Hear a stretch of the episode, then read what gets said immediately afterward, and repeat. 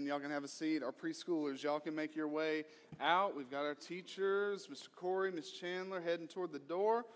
Y'all find them. Head on out. The rest of us, if you're staying in here with me, you are going to need a Bible. So I want to invite you to get one out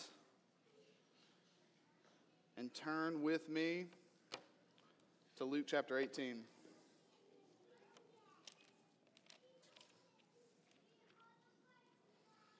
Luke chapter 18. Um, right here at the beginning, as you're making your way to Luke chapter 18, I, I do want to make note of a couple resources. Um, if you uh, leave here with nothing other than these two resources, I promise you, you will, you will benefit from them.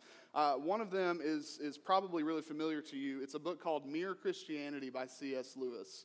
Uh, you're going to notice throughout the sermon, I typically don't use a ton of quotes in my sermons. I find them to be a little bit distracting more than they are helpful. Um, but uh, I do have about, I don't know, 15 or 20, no, it's not that many, but I have a lot of quotes from C.S. Lewis in our sermon today. And they come directly, not just from the book Mere Christianity, but from one chapter in that book. It's chapter 8, if you have a copy, it's called The Great Sin. The Great Sin is the name of that chapter. But if you don't have a copy of Mere Christianity, it should be required reading of every Christian. So I, I want to encourage you to, to get a copy of that. Another book that is more modern and, and more accessible and a lot shorter is this little, this little guy right here. It's called The Freedom of Self Forgetfulness.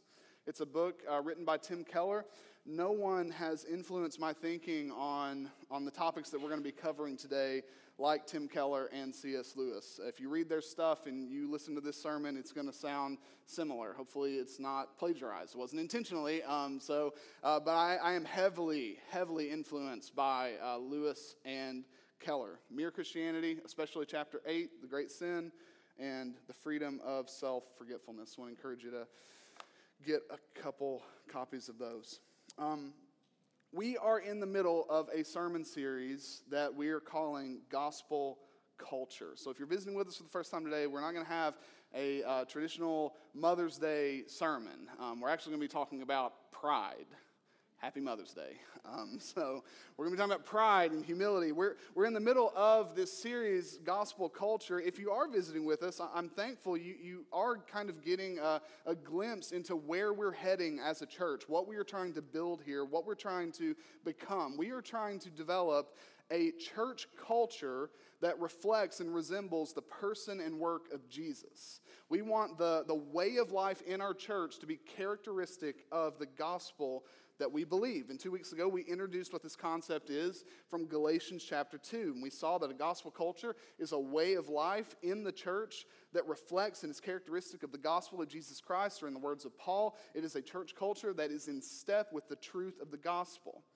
And last week we talked about, okay, well, if we want to, to, you know, journey towards something like this, if we want to cultivate and grow a culture like this, what is it going to take? And, and we broke down Galatians 2 once again, and we saw that what it's going to take is gospel plus safety plus time. We need multiple exposures to the gospel in a safe environment with much time in order to grow in the likeness of Jesus in our church.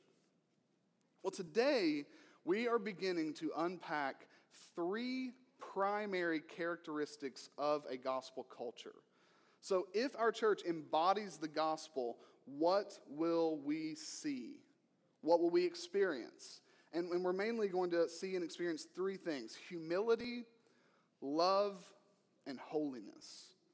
Now, I'm not sharing these gospel culture markers or characteristics in order to give you some exhaustive list of, of everything that we will see in a church that's living in step with the gospel. I can't cover all of that. What, what I want to do is, is share these three primary characteristics because we need two things we need a goal and we need a metric. Okay, if we're actually going to start building a church culture in which Jesus can be seen, we need both a goal and a metric. What should you be trying to become as a Christian? How do you live the Christian life? What are you, what are you aiming for? What, what are you shooting for? Um, what, what, what about our church? You know, what should our church be trying to become communally? And the characteristics of humility, love, and holiness give us something to aim for. But they also serve as a metric. How can we tell? We all want the gospel to, to be filling our church. We all want to be in step with the truth of the gospel. How do we know if we're doing it or not? How, how do we know if we're actually in step with the gospel or not? How can we tell if our church is, is, is in step with the gospel or not? Well, we will see humility, love, and holiness in our attitudes and in our relationships when the gospel has taken root. So it's sort of a metric. We're able to look, okay, do we see humility? Do we, do we see love? Do we see holiness in our church? Okay, we do see those things. We're probably pursuing Christ. If we don't see those things, maybe we need to recorrect. We're going to look at a very familiar parable of Jesus this morning to see why humility in particular is a primary characteristic of a gospel culture. Now, this, this parable is about a Pharisee and a tax collector, and a lot of us are probably familiar with this story. Two characters are introduced, one at a time. It's such a powerful story. It's really short, but it's so powerful. First, the Pharisee takes the stage.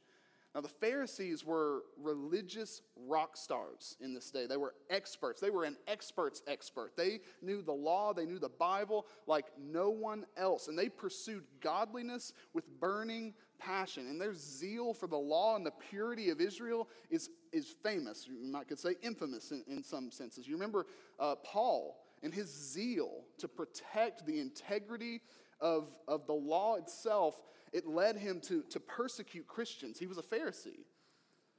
Well, in his self righteous pride, this Pharisee in this story from Jesus, he prays and he thanks God. But how does he thank God? He thanks God that he's not like others who he believes are clearly inferior to him. Well, then, second, the spotlight in the story immediately turns to the tax collector. Now, few people were more despised in Jesus' day than tax collectors.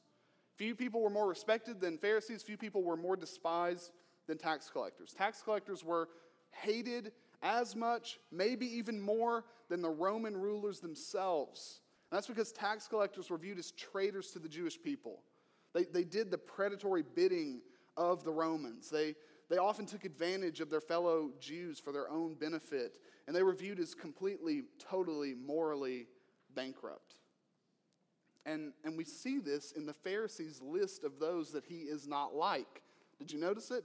He says, Thank you, God, that I'm not like other men. Here are some examples. Let me give you a list of people I'm glad I'm not like extortioners, the unjust, adulterers, and this tax collector. That's, that's the company that a tax collector would fit in at that time.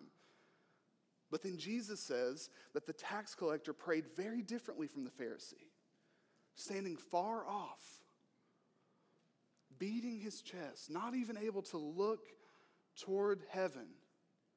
He says, God, be merciful to me, a sinner. Now, you're probably familiar with that story, but there are two phrases that often get ignored in this parable, and it's one comes at the beginning and one comes at the end. But we don't need to neglect them or think that they're you know inconsequential to the the parable and to our sermon this morning. Um, actually, these two phrases help us see that both this parable and a gospel culture are about pride and humility. Look, look first of all at what Luke adds at the beginning of the parable. Who is this parable for? Who's it for? Luke tells us. He also told this parable to some who trusted in themselves that they were righteous and treated others with contempt. In other words, this parable is directed at those who are eaten up with pride. And then at the end of the parable, how does Jesus conclude it? How does he conclude things? He concludes with a lesson. He says, based on the Pharisees' prayer and based on the tax collector's prayer, here's the lesson everyone who exalts himself will be humbled, but the one who humbles himself will be exalted. You see, these are the clues to interpreting this parable. These are the clues to understanding the impact the gospel should have on our church's culture. Humility is both the key to understanding God's grace in the gospel and it is the communal product of a church that really gets the gospel. You will see humility. So we're going to use this parable to, to see how, in a gospel culture, pride is uprooted and humility is planted. And I'm going to do that by giving individual attention to the Pharisee and then the tax collector and show you three things. First, why we need humility, if you're a note taker. First, why we need humility. Second, what humility is and does, what it is, how it functions, what it does. And then finally, where we get it. Where do we get humility? Where does it come from? Okay. Well, first, why do we need it? Before we can start thinking or talking about humility, and the impact that it has on a church's culture, we have to see why we need humility in the first place. Why is it important? Why, why should we pursue it at all? Why does it matter? The answer is that we are all, everyone in this room, by nature, eaten up with pride. And humility is the, not one of many, it is the only antidote. We can't even begin to grow in humility until we see very clearly that we are prideful. C.S. Lewis, here's quote number one. Someone get a tally for me and see how many I have. I can't remember. C.S. Lewis put it this way If anyone would like to acquire humility, I can, I think, tell him the first step. The first step is to realize that one is proud and nothing whatever can be done before it. If you think you are not conceited, it means you are very conceited indeed. So before we think about humility, let's think about pride. Pride, we're going to say a couple things about it. First, pride begins in a surprising place, something you don't think about, with an obsession with the self. That's where pride begins. It doesn't first begin in any kind of way toward God or toward other people. Pride begins with an obsession with the self. Pride is by nature self centered. And we see this in the Pharisees' prayer. It's, it's a really strange prayer, isn't it? I mean, it's, it's not even, it's less of a prayer and more of like a self congratulation. Isn't it, isn't it odd, the, the words that he uses? And, and it's ironic, not just in the fact that he's praising himself in a prayer to God. I mean, my goodness, that's that is bad enough. If any of our elders ever come up here and they begin their prayer, oh God, I just thank you so much that I am so righteous. Thank you. Thank you so much that I am not like him, I'm not like her. Like boo them off the stage. You know, that is just it cannot be tolerated. So it's, it's ironic in the sense he's praising himself in a prayer to God, but it's also ironic in where he's standing. He's standing in the temple. The temple should have been a very humbling place to be because it was in the temple where the presence and glory of God dwelled. And so to enter the temple and praise yourself, it's unthinkable. And yet here's a Pharisee who knows more about the temple than anyone else. And he begins his prayer like this God, I thank you that I'm not like other men. I fast twice a week, I give tithes of all that I get. And so, yeah, lots of issues with this prayer, but the, the biggest issue is the most frequent word in the prayer. You know what the most frequent word in the prayer is? I. That's the biggest issue. That's the starting place of pride. It begins with an obsession with the self. Pride expresses itself in so many different ways, but in every single expression of pride, it is always focused on the self. Sometimes pride expresses itself in self exaltation and arrogance. And that's how we typically think of prideful people someone who's bragging about their accomplishments. But pride also expresses itself in self pity where you just, you just you're, you know, you have self-pity for yourself. You have pity for yourself. Oh, woe is me. Woe is me. And you, you're talk, you end up talking so much about yourself, even though you're not bragging about anything. You, you are lamenting so many things, and it's all focused on you. you. You're obsessed with yourself in either a positive way or a negative way. Both expressions are self-centered attitudes. And you know that pride is operating in your heart when you are thinking about yourself a lot. Something happens in the church, something happens at work, something happens in your home, and you immediately start thinking about how it like uh, affects you and how it relates to you. It's your mind first goes to, to you and not, and not another person. Pride draws our thoughts and concerns and our cares inward. And so before the Pharisee looked down on other people, you saw what he did first. He was first obsessed with himself. His prayer begins, Look at me, God. Look at me. I've just, you know, Lord, I've just noticed how righteous I've become. Look at me, look at me. That's, that's where pride begins with an obsession with the self. Well, if, if it begins with, with this self centered perspective and attitude, it leads to a very specific action. Pride leads to competition with others. If you're obsessed with yourself, when you encounter other people, pride competes and pride compares.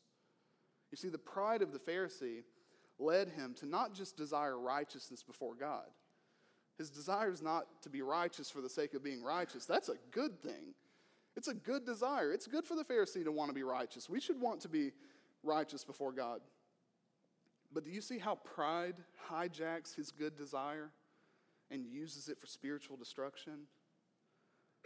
Pride led the Pharisee to desire and find pleasure not just in being righteous, but in being more righteous than other people. Thank God I'm not like them. Thank God I'm more righteous than them. This competition, this comparison is the only way that pride can be satisfied. Lewis again had S2, by the way.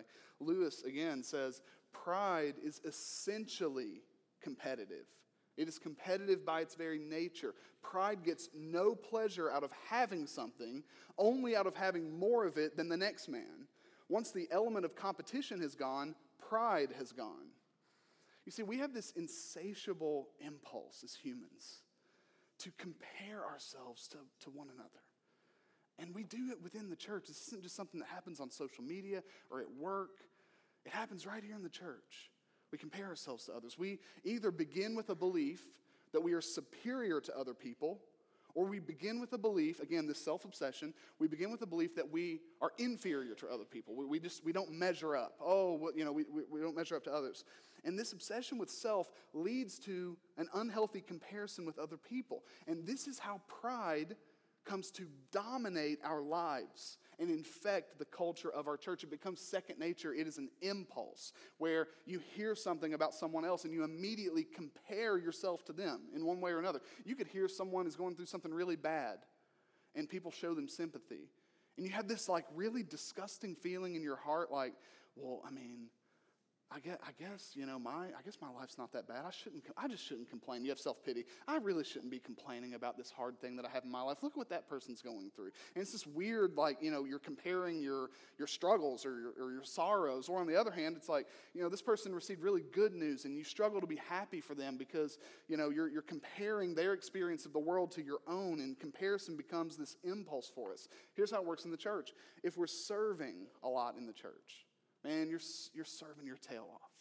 You, you sign up for stuff all the time, you're always there. You, you want to be involved, you are deeply committed. You don't just find satisfaction in that, in serving. You compare yourself to another person and you wonder why everyone else isn't just as committed as you are. You know, oh, our church would be so much better if everyone was just as committed as me. Thank God, you don't pray this, but thank God I'm not like them. If only they could be more like me. Or if, if you give really faithfully of your finances, you're not just grateful that, that God has been generous to you and you're content with your generosity to others and you just, you just find joy in that. No, you, you compare yourself to other people. And you think, if only, if only everyone else would match my generosity, then look what we could do. Look what, how much ministry we could do if other people would. Or you just find joy in the fact that, you know what, I, I, I'm probably giving more faithfully than some other people in our church. That's pretty cool. You know, God, look at me. Thank God I'm not like them. It happens in the church. If you're hospitable, you invite people into your home, you welcome them in, you, you, you have them over for dinner. You don't just find joy in that. You're not just happy to have people in your life. You compare yourself to other people and you think, thank God I'm not like those people who never invite anybody over. How does the Pharisees' attitude, thank God I'm not like them, play out in your life? How's it playing out? We all have, and if you think to yourself, well, actually, I've never had an attitude like this at all. Thank God I'm not like the Pharisee. Well, now you have one. Write it down. Um, Regardless of its specific expression, pride is naturally competitive. It pits us against one another. It constantly compares. It creates enemies out of friends. It leads us to either believe we are superior or that we don't measure up. And whether arrogance or self pity, pride will suck the life out of our church by eroding our relationships down to competition and comparison. Pride is dangerous.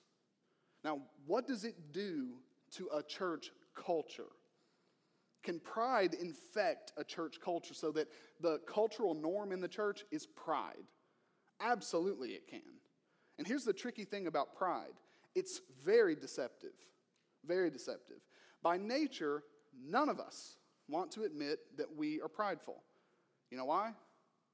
Because we're prideful. Our pride won't let us do it. Our pride will not allow us to admit that we're prideful. And nothing is easier Listen how it works. This is how deceptive pride is. You can't see it in yourself, but there's nothing easier to see in someone else. Oh, look how arrogant they are. Look how prideful they are. Oh, they're just wallowing in self pity. And you can't see it in yourself, but it's so clear in someone else. It's so deceptive. Because of this, pride is camouflaged in the culture of a church. Pride is obvious and it is hidden at the same time. Look, that makes it especially dangerous. Pride can destroy the culture of a church. And here's how. again, not exhaustive, just a few examples. First, pride creates a culture of hypocrisy. A culture of hypocrisy. Not just, you know, you know, that person may be hypocrite. No, a culture of hypocrisy where it's the default. It's, it's the norm in, in a church, hypocrisy. Because pride is self obsessed, we're often too embarrassed to be honest about our flaws or our failures.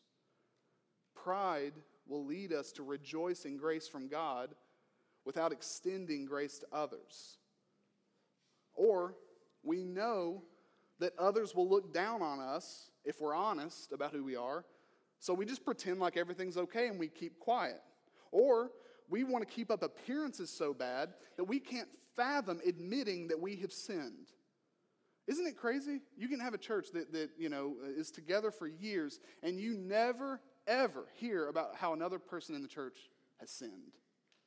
And it almost becomes this, you know, uh, strange phenomenon where every single week you admit together we're sinners, but you never know how anyone else is a sinner. And, and, and you would not dare admit to someone else, yeah, I really, man, I really messed up here. That's when pride has infected a church and it creates a culture of hypocrisy. Instead, what we do is we talk about our list of those we are not like. Or we talk about our religious resume, all the while hiding the truth of our sin. It creates a culture of hypocrisy.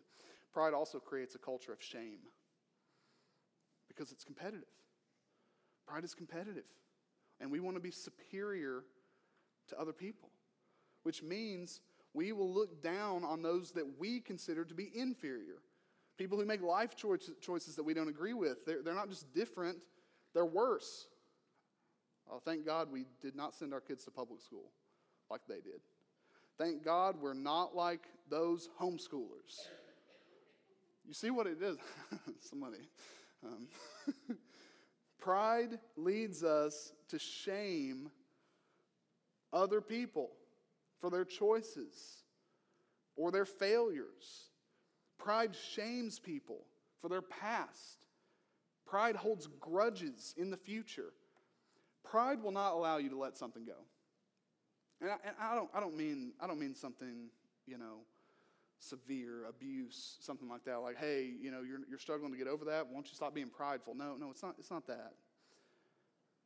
But pride will not allow you to let something go. You would rather go the rest of your days shaming another person for something they've done than let something go. It's, it's just, that's what pride does. Pride also creates a culture of arrogance. Oh man, this is so dangerous because it feels so good. And the fact that it feels so good should scare us to death. When we evaluate the health of our church by comparing our church to other churches, that's so dangerous. Have you ever said, Thank God our church isn't like that church? Thank God we don't do this or we don't do, do that like those churches. This is not noble. This is pride. It creates a culture of arrogance. And finally, it creates a culture of bitterness. You can't be both prideful and joyful. Pride robs you of joy. Bitterness and misery will follow you all the days of your life if you remain tethered to pride. Because pride begins with self obsession and it leads to comparison with others. We can't rejoice with those who rejoice. Can't do it. Someone shares good news in life group, you immediately compare yourself to them. We, we, we may be bitter because we feel God has answered a prayer for someone that He hasn't answered for us. We may be bitter because life is just hard for us right now and we're envious of someone else's joy. Pride makes it impossible for you to find joy in someone else. And if you've ever doubted the power and deception of pride, you probably were tempted just now as I went through those examples of hypocrisy, shaming, arrogance, and bitterness. You've probably thought of examples of that in other people and not yourself. It's how, it's how we're hardwired. Pride is so powerful. Pride functions like this in a church culture because it is essentially the anti gospel. Think about it. In pride, you exalt yourself. You find righteousness in yourself and you belittle other people. Whereas in the gospel, we see that God has saved us by his grace through the work of Jesus on our behalf. Jesus descended to take on human flesh and die a sinner's death, but through pride we ascend and we assume a place that is reserved for God alone as we're relying on our own works for righteousness and taking a place of judgment toward other people. Pride is dangerous. It creates a church culture that is not in step with the gospel. And that's why we need humility. That's why we need humility.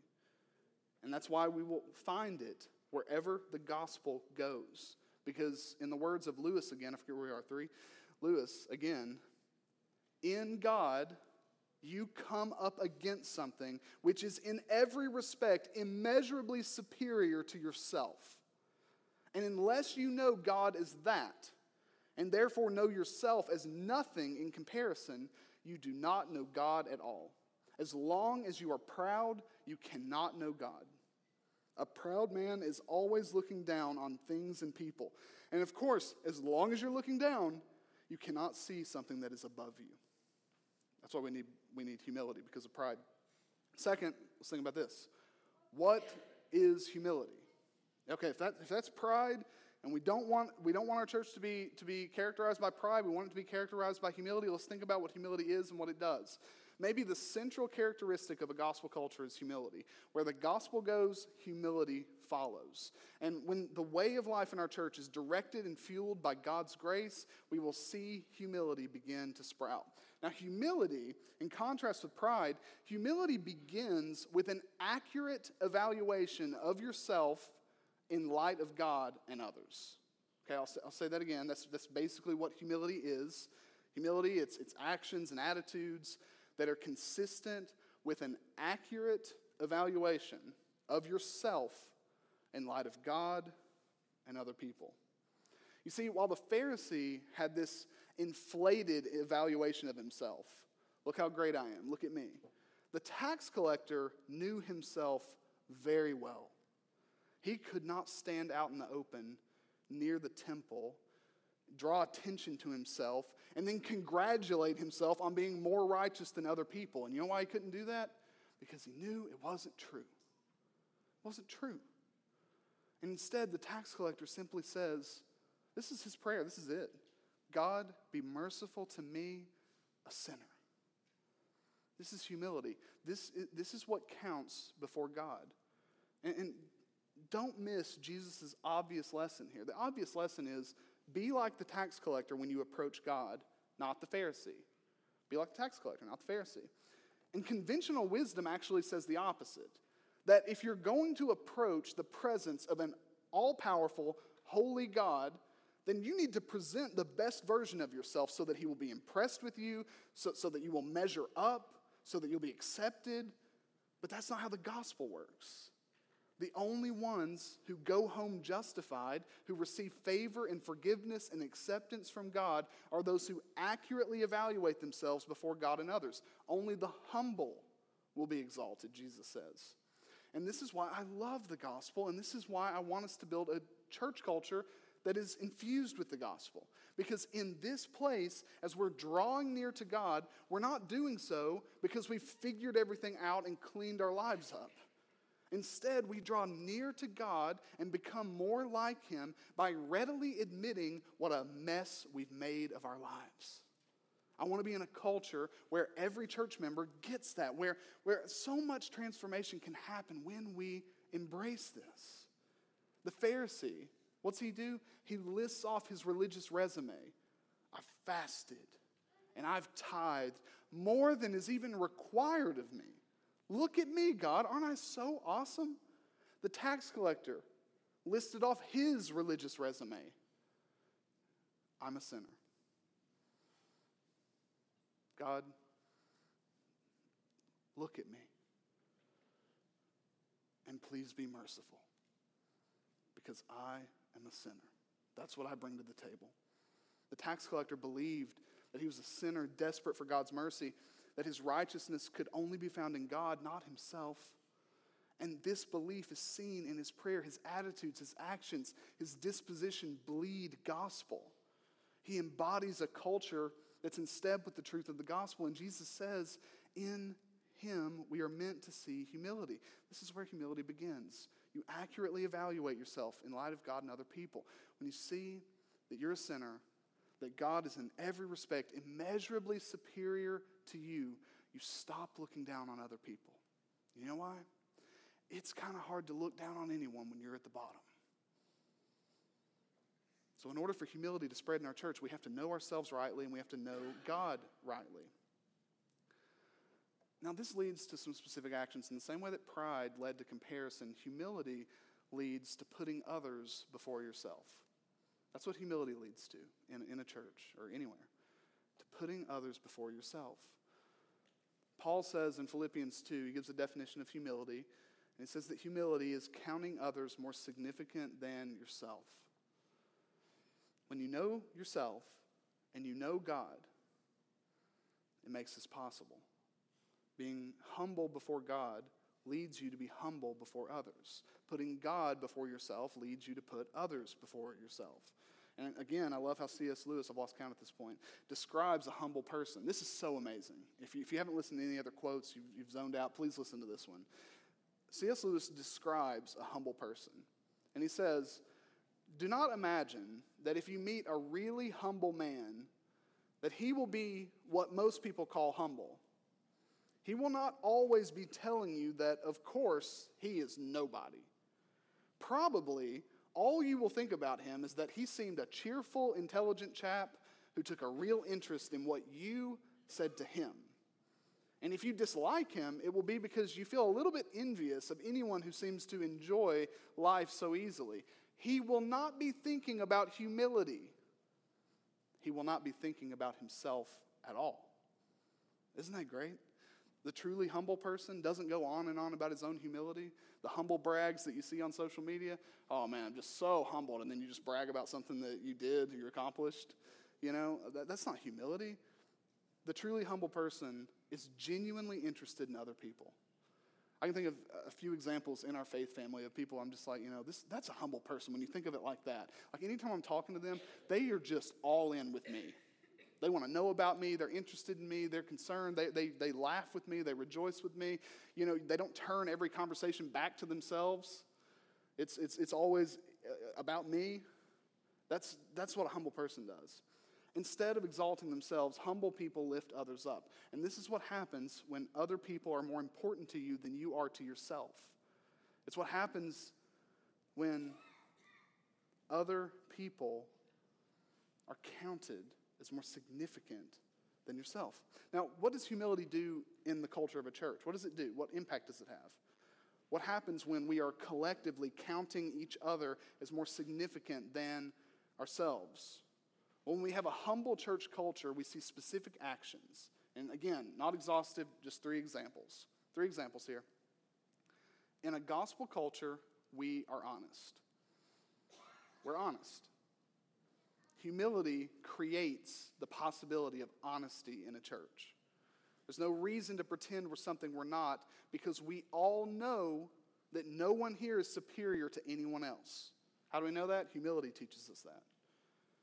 Confession and repentance of sin will become normal and expected because we won't be shocked to learn that someone in our church has messed up. We know that we are all sinners, desperate for God's mercy. I, I was, I was talking to somebody in the church earlier uh, this week just a little bit about and I've heard this from other people as well. Anyone who has gone through rehab or anyone who has gone through, you know, AA, uh, especially a Christian. When a Christian goes through that, there's a, actually a common takeaway, and it's I wish there was this kind of community in my church. A person who goes to rehab, a person who goes to AA, they're like, I wish, I wish I experienced this kind of community in the church. Do you know why there's so such a deep level of community in, in places like that?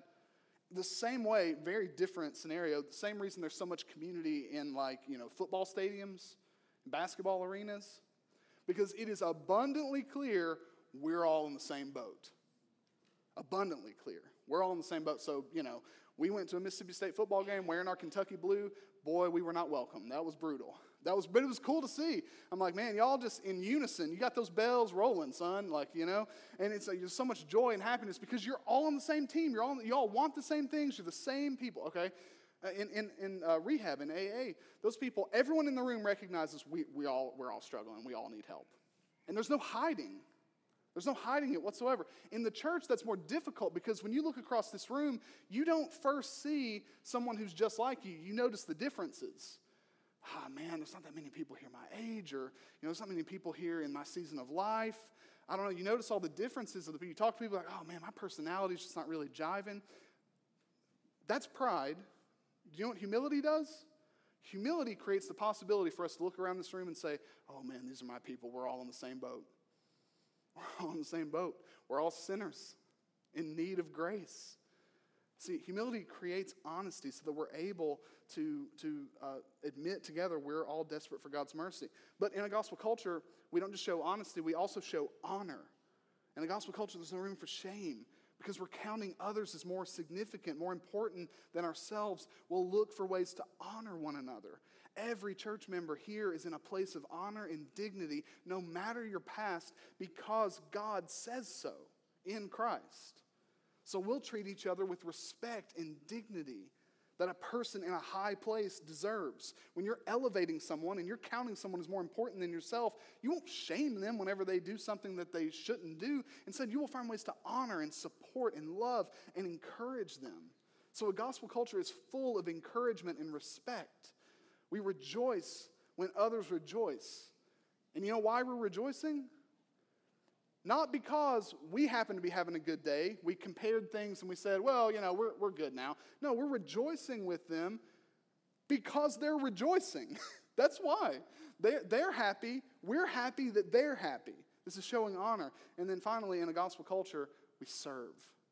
In a gospel culture, we're honest, we show honor, and in a gospel culture, we serve. Humility creates this, it empowers our service. If we count other people more significant than ourselves, then service of others will become normal and expected. We'll meet one another's needs. We will care what happens to each other. We will sacrifice of ourselves for the good of other people in our church. Okay, um, one, one, more, one more thing I want you to see. So, so we've, we've talked about pride, we've talked about humility. Where does humility come from? Because pride is so, so natural to us, and humility is something that we have, to, we have to intentionally pursue. Where do we get it? Do we get it by just reading the Bible a lot and learning a lot of wisdom? We can learn a lot of wisdom. I hope you've learned some things today. But where's the power for this type of church culture come from? Where, where, where's the humility? Why are we able to say, no, humility is actually a characteristic of a gospel culture? Why does it work this way? Jesus is the key. He's the key. His humility is the key to ours. There should be nothing more surprising, joyfully surprising, but surprising to you than the humility of Jesus. though a king, he took the form of a servant. Though deserving of being served, he came to serve, to give his life as a ransom for many. Jesus renounced his rights for the good of others. He counted others more significant than himself. He thought of others more and he thought of himself less. He made no prerequisites for those he served. He emptied himself for the good of others. He served both his friends and his enemies. Theologian Mark Jones put it this way There has never been a greater humiliation of a person than that of Jesus. No one has ever descended so low because no one has ever come from so high. And if Jesus, who possessed more glory and had more of a right to say, Thank God I'm not like other men, no one had more of a right to say that than Jesus. And if he humbled himself, then who are we to exalt ourselves? The power to a humble life, the power to a humble church culture, the power to a life of honesty and honor, joy and service is the gospel of Jesus Christ. When we know that we're saved not by our own strength or performance, but by Jesus's, we can't claim superiority over any other sinner in this room. Jesus humbled himself, Paul tells us, by taking the form of a servant, being born in the likeness of men. He humbled himself by becoming obedient to the point of death, even death on a cross. So, church, let's refuse to obsess over ourselves, caring more about our own reputation than our relationships with others in the church. Let's refuse to compare ourselves to each other and be in competition with each other. Let's refuse to look down on others as if we are better. And instead, let's cultivate a gospel culture, a culture that is marked by humility, in which we count other people more significant than ourselves. In this type of culture, joy will not just be a possibility, it will become contagious. Let me pray for us. Father, we are. Um, honestly really convicted by that parable. And the conviction comes in with the impulse to, to judge the Pharisee, ironically enough. And, and we somehow feel like we identify more with the tax collector than we do the Pharisee. And we need to have a clear realization that we struggle the same way that the Pharisee did, that we have pride that is beating on the doors of our heart. And that it infects us and that it can infect our church culture. Would you help us to be aware of the danger and deception of pride? And as we are recognizing our pride, may that lead us to the place that the tax collector arrived at. And we beat our chests, not even able to look toward heaven, and admit to you with full honesty that we are sinners and beg you for mercy. And we're grateful that you have provided mercy through Jesus. And may the power of his example of humility and the power of the gospel and the power of the Spirit create a culture of humility here so that we will reflect Jesus to one another and to our city. It's in Jesus' name we pray. Amen.